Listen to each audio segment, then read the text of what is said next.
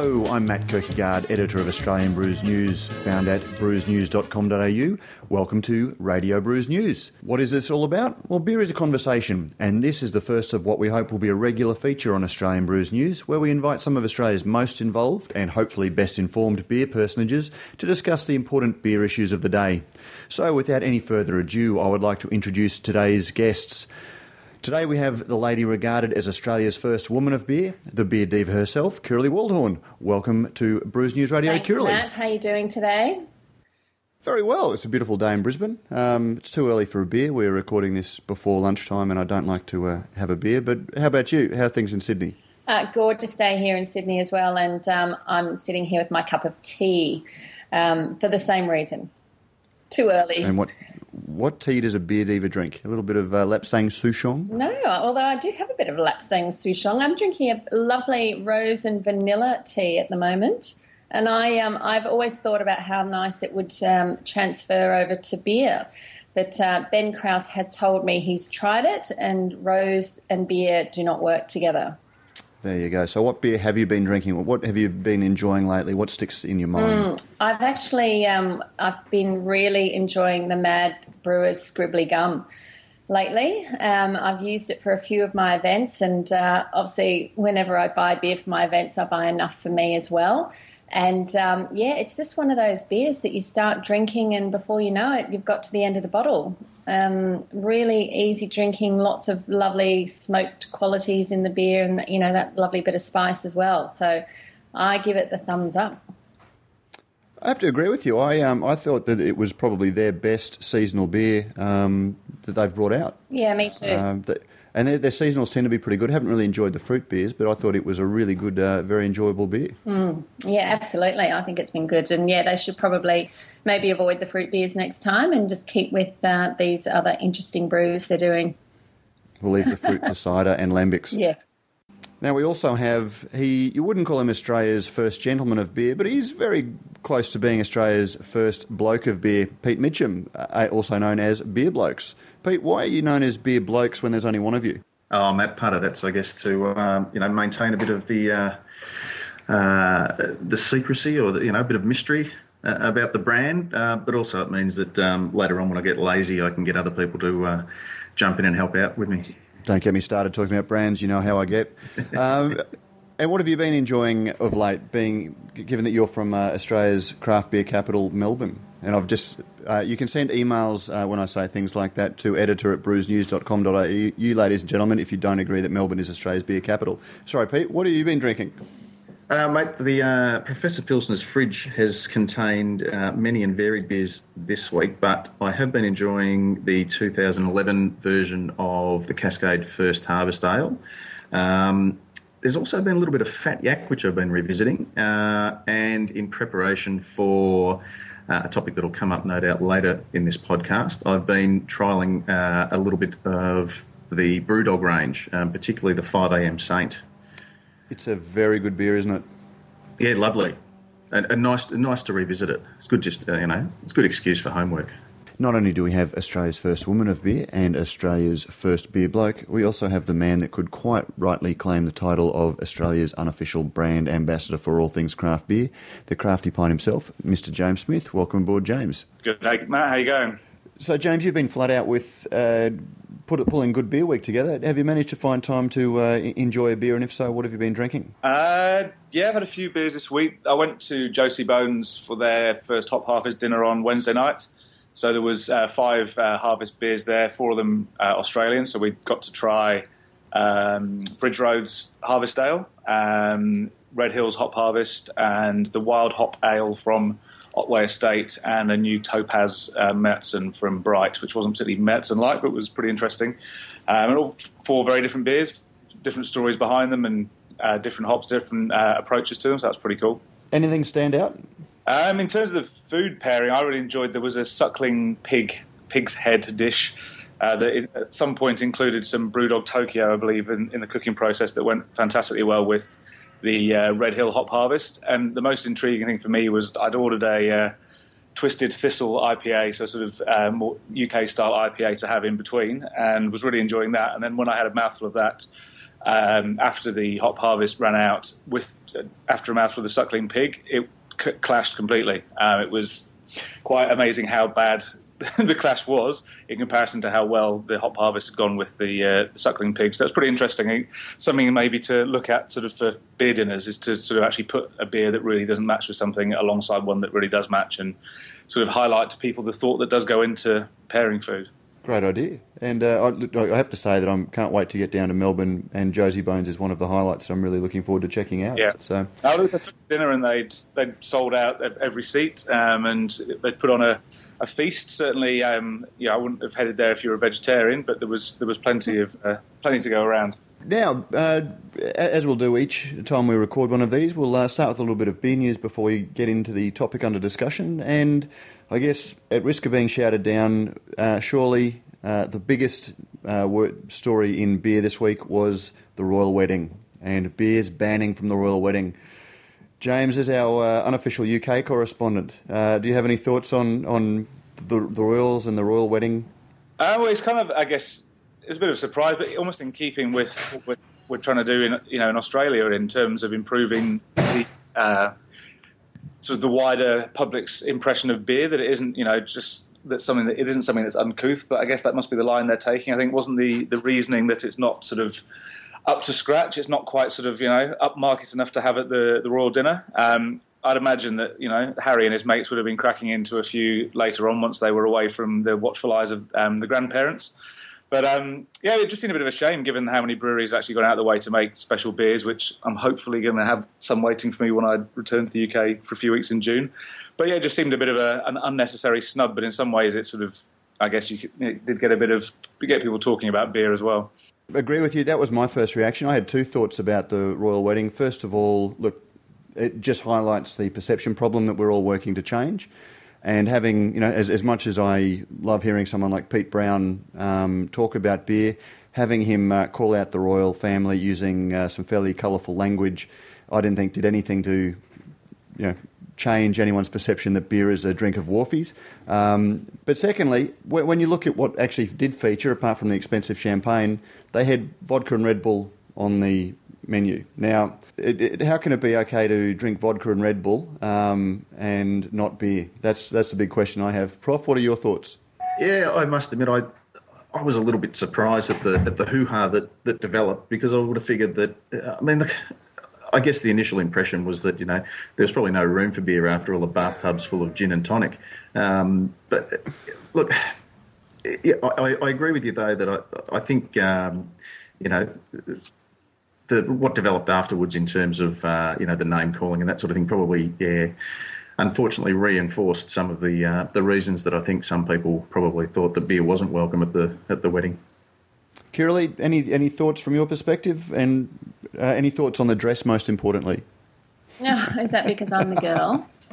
well, I, have got to say something to offend people stereotype here. the dress was stunning. I thought um, Pippa was stunning. I thought Harry and William looked absolutely fabulous in their uniforms. In terms of the whole um, beer snubbing at the wedding, yeah, I was highly offended. I got on the phone to the Queen and you know asked her what was going on. But um, in all seriousness, I think it again not only comes down to perceptions but also presentation. And you know, if if beer had been served at the royal wedding in their lovely crystal wine glasses, would that have been as uh, as offensive as they thought it may have been served in a pint glass? So, you know, that to me, I think, um, is another one of these key issues, just in terms of that people's perceptions of beer is how it's presented. Spot on. I mean, I, perception is so important. Sorry, James. So it was suggested on Twitter that potentially it was um, a sort of ongoing result of the Queen having been sent bottle number one of last year's Crown Ambassador. I, I, was going to ask, uh, and, and, I'd suggested to uh, um, the good people at Foster's that maybe they consider sending this year's bottle to Australia's leading Republican um, instead. But then again, they, they do recommend that you don't open it for five years. So, given that we've only we're only coming up to what bottle 3 mm-hmm. um, the Queen won't have been able to have her views changed by the Crown Ambassador Reserve yet because she's not tried it. Okay. She'll probably just end up using it to launch a ship. it, it may well burn through the hole. That's the only danger. Fair enough, and that's alluding to the Brettanomyces issue last year. I, I, was going to talk about this when we were talking about um, harvest beers and uh, some of the interesting beers that are coming up, but we can talk about that now. I, I, don't know if you keep a close eye on what's going on in the US at the moment, but just in the last uh, four or five months, I've read uh, there have been at least three or four um, you know, leading craft breweries that have either withdrawn, not sold, or just apologised for their oak age beers becoming infected with uh, Brettanomyces exactly the same way. Um, but I mean, I really think that in, in, in, this case, I would much rather see the, the big brewers like Foster's doing interesting beers like Crown Ambassador Reserve um, than not doing them. And, uh, you know, if, if, you are playing without a net and doing things that are a little bit interesting, you are going to have things like this happen. No, well, I think this is a good time to raise it, given that in 10 days' time or two weeks' time, they'll be releasing the, I say as yet untitled Abbotsford Brew, and it's the, the collaboration between Mountain Goat, Foster's, and um, Moondog. Uh, you know, I, I admit it was it was their sort of craft beer on Matilda Bay that did it, but that does show a willingness within at least part of the organisation to try something new, um, which I think some people don't want to give them credit for, but I think credit has to, you know, credit where credit's due. Uh, so you know there is an element of that going on, and, and we'll, we'll see what develops from that. Prof, any anything to add?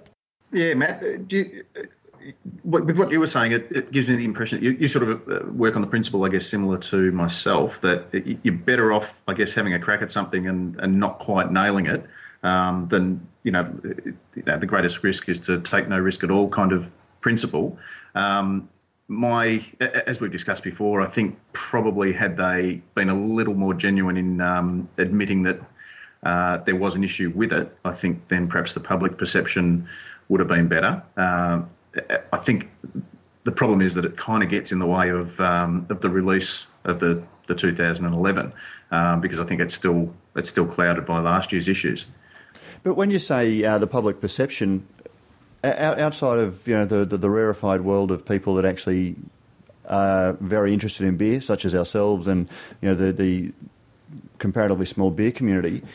How how wide do you think the perception about Crown Ambassador was last year? Because I certainly went to two or three tastings where it was showcased, and people who weren't beer writers or you know in, beer insiders, so to speak, they tried it. They either liked it or they didn't. But I don't think it registered to them that there was any issue with it. Um, you know, it, it, and it, it, comes down to uh, that element of it. You know, whether it's good or bad comes down to you know what people know and what they expect it to be. Mm, I agree, Matt, and I you know attended the the dinner in Sydney, and I actually was sat with quite a few wine writers, um, and they all loved it. Um, and whether they're just used to you know those uh, those sort of what we would call off off characters in wine. Um, I don't know, but they found it really interesting and. Um, you know all the complexities that maybe they're not used to finding in beer they found in this beer so I think you're right in terms of that public perception. I'm not sure how far out into the public that negative perception actually carries. Exactly, and you know I think um, you know to me, yes, there was a problem with it. Um, Pete, I don't know. The, the one issue that I've really agonised over, or trying to answer in my own mind, is whether they did know. And when you speak to John Cousins, and I think we all spoke to him at some stage about it, um, he said that they genuinely didn't know, um, and. Mm. What's that? Who, who was that? they, knew. they knew. What makes you say that? Uh, just from speaking to people who were involved, uh, you know, before it was released, that they knew there was an issue there. Maybe that's a bit controversial, but um, oh no, that's what we're we're, we're here to discuss. So, uh, you know, it's, it's certainly my belief that there was you know, from speaking to people who would have been involved in the process, that they knew there was an issue, um, and for whatever reason, put the beer out there as, it, as as they did. We'll wait and see how this year's goes. But yeah, again, I, I personally was pleased to see that they were persisting with uh, doing a little bit of oak aging and putting it in. Now, obviously, that's a big part of the cachet, but it also makes beers interesting. And if it gets people, you know, who are buying ninety dollar a bottle of beers thinking about how a beer is made, then uh, I'm all for that. Yeah, and look, you know, if God hadn't meant us to make mistakes, He wouldn't have put the little rubbers on the end of black lead pencils. But I think once you realise that there's an issue, I, I, think you probably then need to perhaps step up to the plate and say, you know what, it's it's not exactly what we intended, um, but it is what it is. Yeah, Prof, well put. Um, Yeah, I think uh, openness is always the best policy. Now, let's talk a little bit about collaboration brews. Um, James, I believe there have been some uh, interesting collaboration brews going on in your neck of the woods. Yep. Um, there was Brisbane's first collaboration brew brewed yesterday in a very small, literally a very small scale. Uh, just a collaboration between McLaren Vale's brewer and Ross Kendrick from Craft Brewer. Brewed up 150 litres of uh, a American IPA for the Milking the Cow Festival up at the Spotted Cow in Toowoomba. So that's the first that we can chalk off for Brisbane. But what's been happening down in Melbourne? Uh, well, obviously there was the um, the brew mentioned just before between uh, Goat, Moondog, and uh, Matilda Bay. Um, I should point out here before um, Brendan uh, potentially from Phil potentially gets upset again. When I ran stories a while ago saying that the uh, two the two hills brew between Red Hill and Hargreaves Hill was the first collaborative brew in Australia, it was highlighted that that's not the case. That Feral did one with Coarum uh, a couple of years ago. So that bit of uh, sort of uh, what's the word? that that tied it up anyway. But uh, yeah, this, the biggest one obviously is the one that's going to be launched during Good Beer Week. Uh, it's a Belgian double with raisins and muscovado sugar and uh, uh, Belgian waffles in it. Um, so that, that, should be pretty interesting. I think that's going to be released on the Wednesday. I don't believe it's going to have any name or anything attached to it. It's just going to go out there in a sort of mysterious manner, and uh, it should be pretty interesting.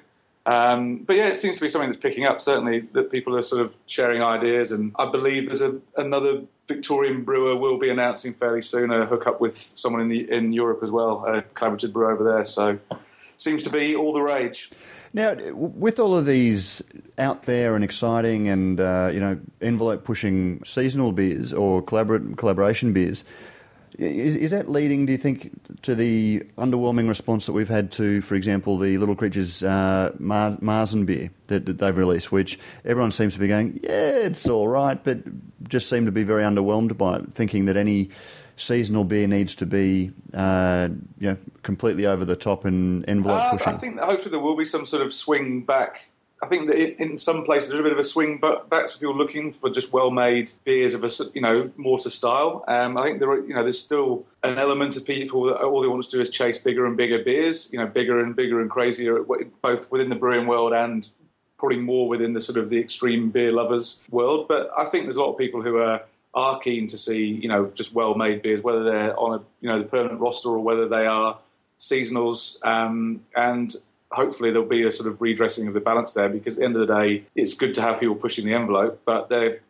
you don't want those sort of beers all the time. And, and for sort of craft beer to get more of a hold in the wider community, I think there needs to be more, you know, just very well made good beers that, that aren't going to sort of freak people out. Kirrily, have you tried the Little Creatures? No, I haven't actually, yet? but I was talking to someone the other day who had it on tap in their venue and they said it's absolutely flying out the door. And I think you know to to James's point, you have got these two quite different groups of beer drinkers. You know, you have the the sort of hardcore that are looking for those big out there flavors, and then you have people who just appreciate great great beer.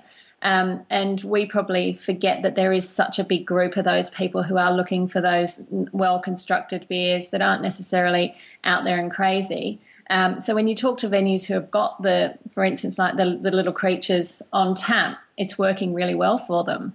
And, and Prof, there's a whole market out there for people who, you know, the, the little creatures um, Marzen beer um, is about as adventurous as they'll ever want to get. Well, don't you think? I, I, I think perhaps is it more a case of you know perception in the marketing that, that once you attach a, a label saying single batch, is there automatically then I guess a, a perception that uh, you know, people read between the lines and say, you know, something special.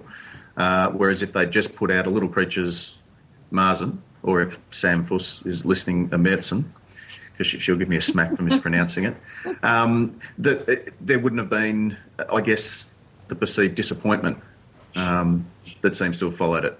Yeah, and I mean, to, to me, it's a shame if they're pressure if they feel the need to make incredibly big beers because I know that in the past they've used their one-off beers as a you know market test uh, for, for beers that have then gone into their permanent roster.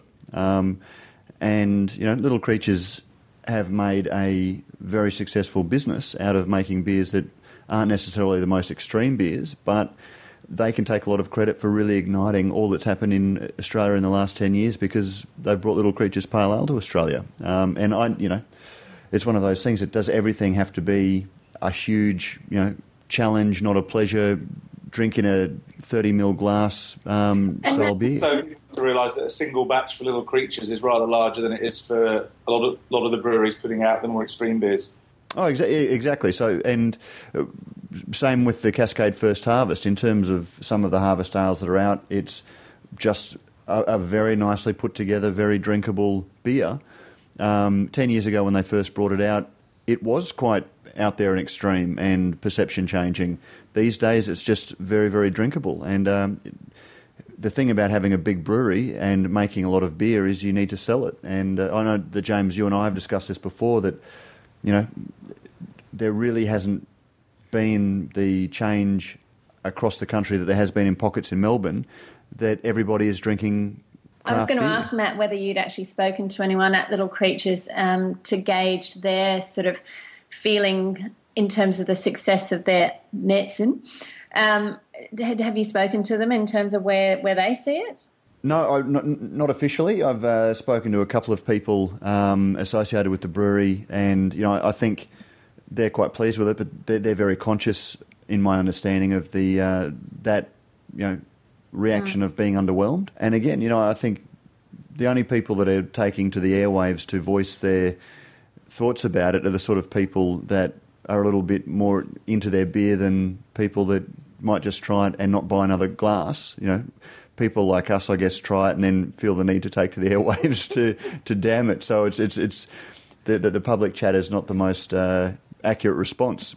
I guess how it's selling in, in venues that have got it on is the best response. But certainly, little creatures seem to be aware that there is that feeling. And, some people may, may, not be aware that uh, the concept uh, of the of the single batch uh, is that the head brewer will sort of send it out to the staff, if you like, the um, the assistant brewers, the brewing staff, and say, right, you guys come back with a with a style, and then we'll we'll go with it. Now, perhaps if uh, if people knew that, uh, and those people, and they know who they are, and I remember my grade three teacher saying sometimes the empty vessels make the most noise, um, but the ones who are, I guess, bleating a bit about uh, the disappointment in uh, in the single batch. If it had come out as a, you know, I don't know, you know, staff selection or the uh, you know the brewer's choice or something, would that have have altered the um, the result? Yeah, no, you don't have to travel too far. I mean, certainly Brisbane, you don't have to leave the city before you know you, you find a string of hotels that don't even have James Squire on. Um, and I use James Squire as one of the most you know, easily obtainable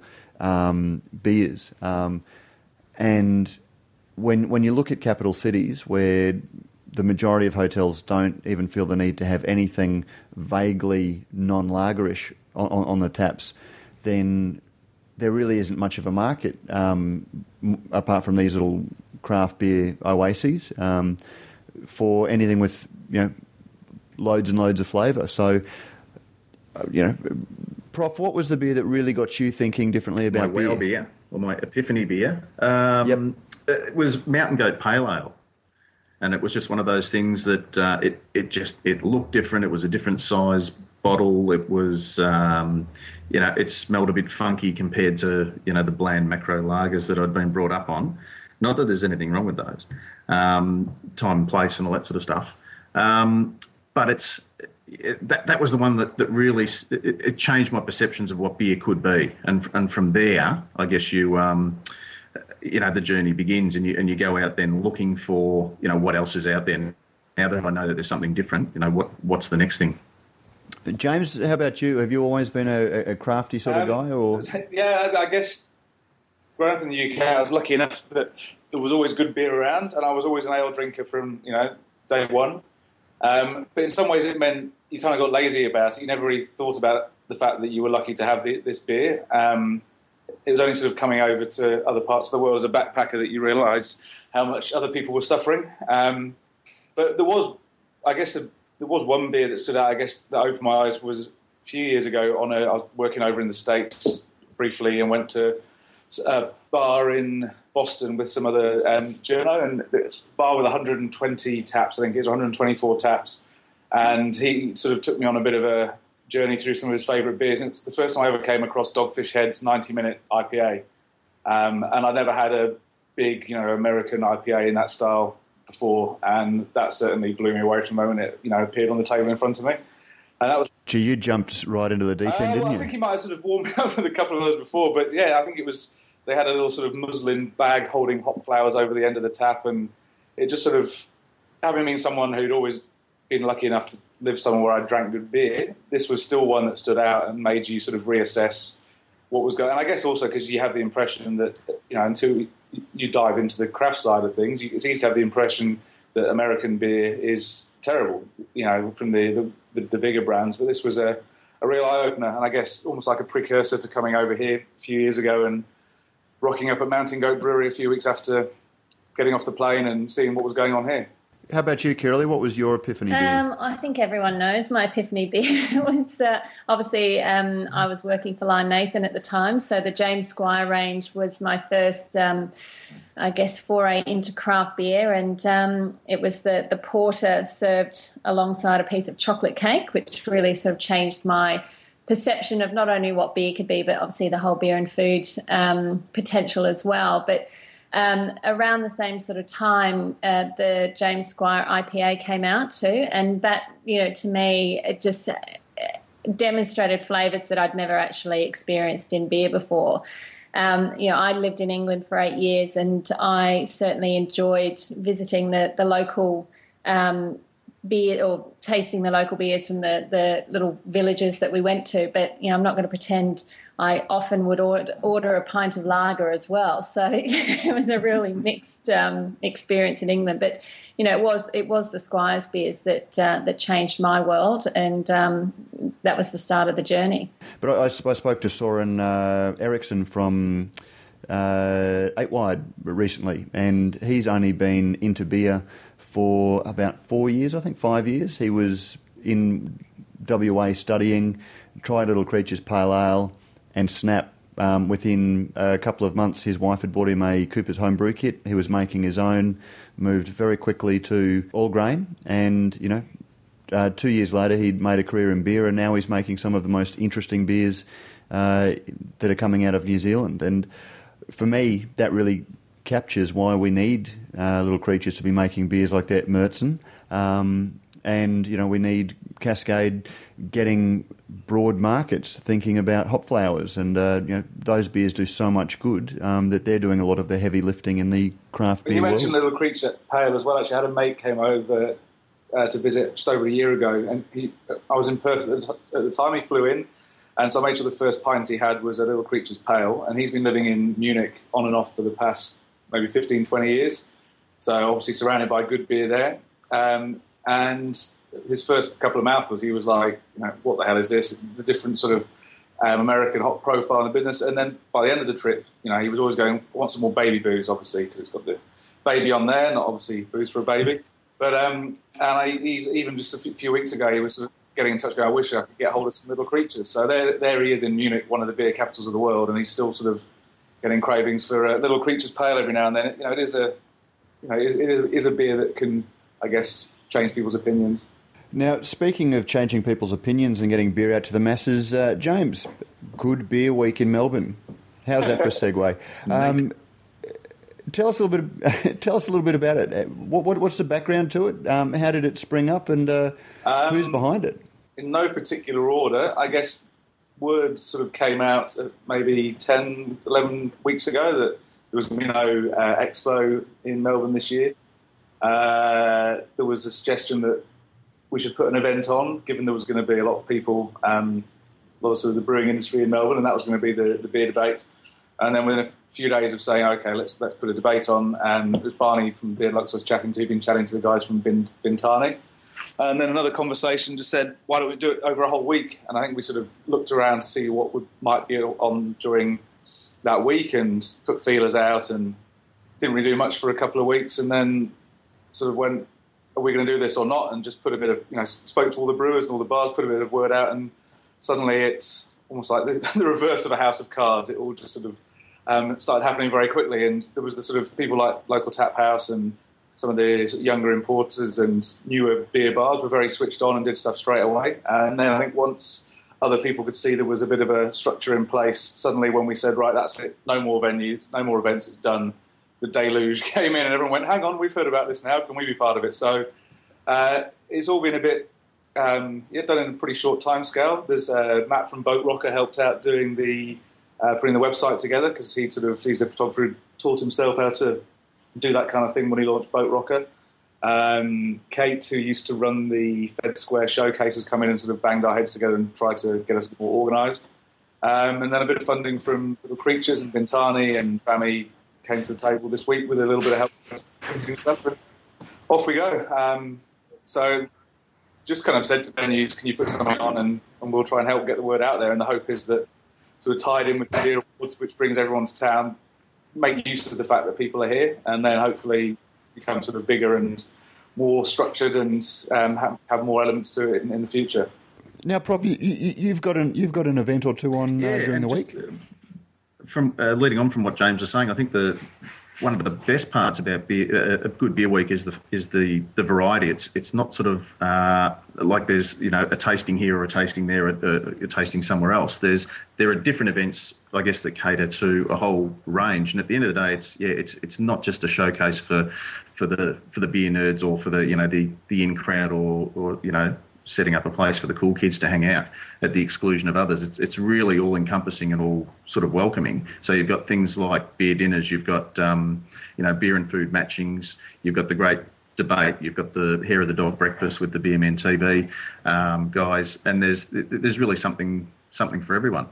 And I think the other side of it is that there's, there's there are sort of casual walk up affairs where you know there's just going to be a you know a sort of a, a curated tap list, or there's just going to be you know different beers that would normally be in a venue that week. Like, there's a few places doing that, so you can just rock in and don't have to, you know.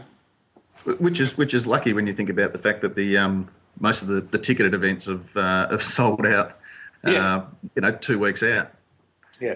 And, and it's I mean it, it's brilliant that uh, this has sort of sprung up.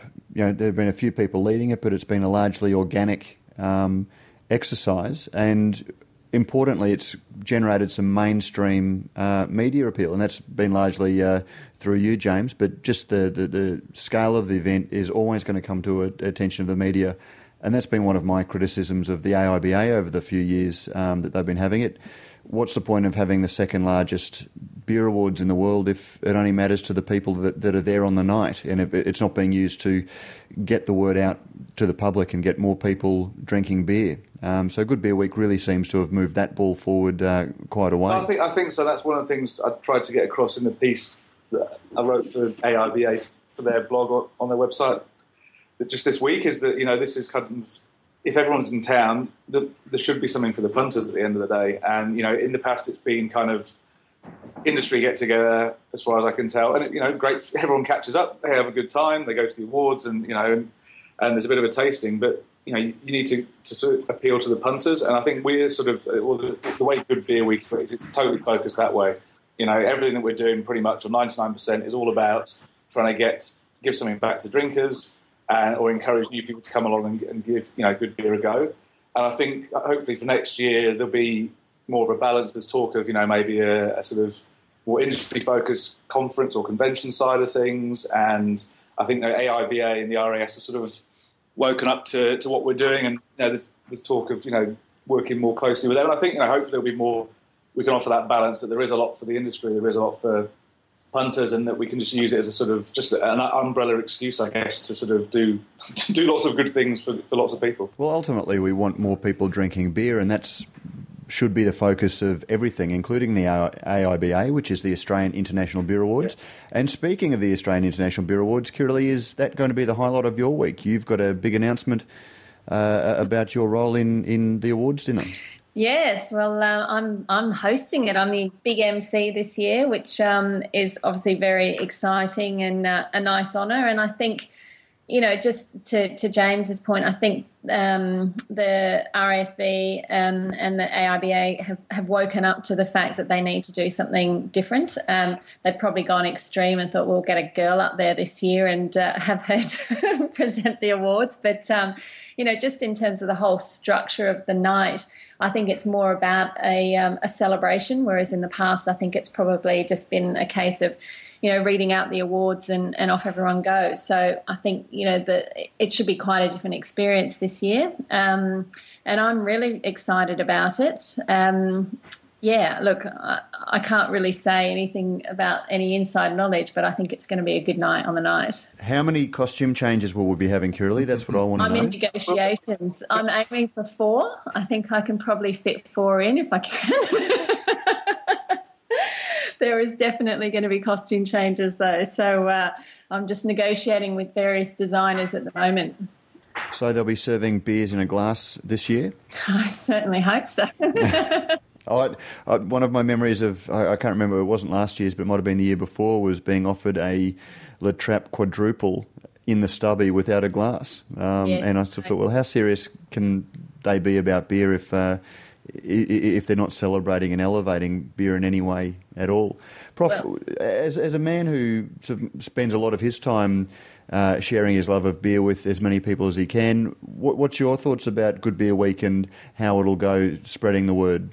Yeah, I think it's. It, I'm excited that there's such a great opportunity to, to I guess, share the word. Um, there's uh, hopefully, as we've discussed, uh, scope there for people to to feel welcome to to just sort of wander along and enjoy it. And if that's you know their version of, I guess, you know, dipping their toe in at the shallow end, um, and then maybe it's a, a, springboard for for the next couple of years. And you know, if we can, there's plenty more room on the bandwagon. So um, you know, anyone who wants to to join in is more than welcome. And I, I think that that's that's what I hope will um, will come out of Good Beer Week. Really shows how strong. Um, and tying back into my comment uh, about Melbourne being the, the, the beer capital.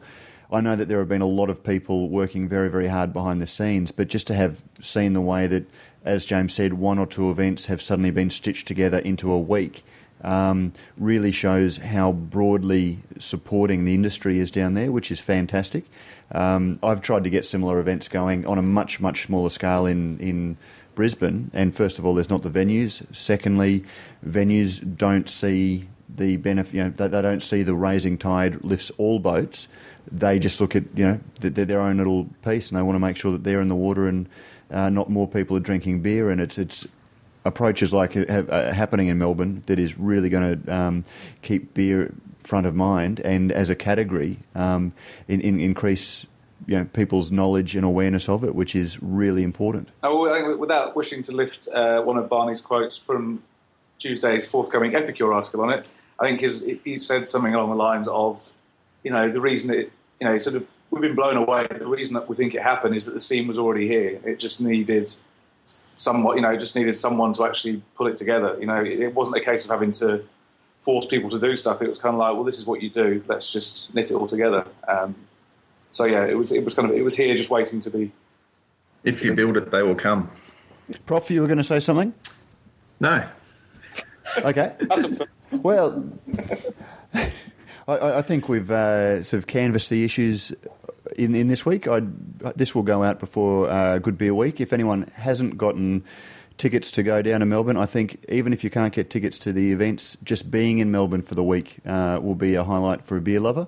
Um, James, where can people get in touch with you?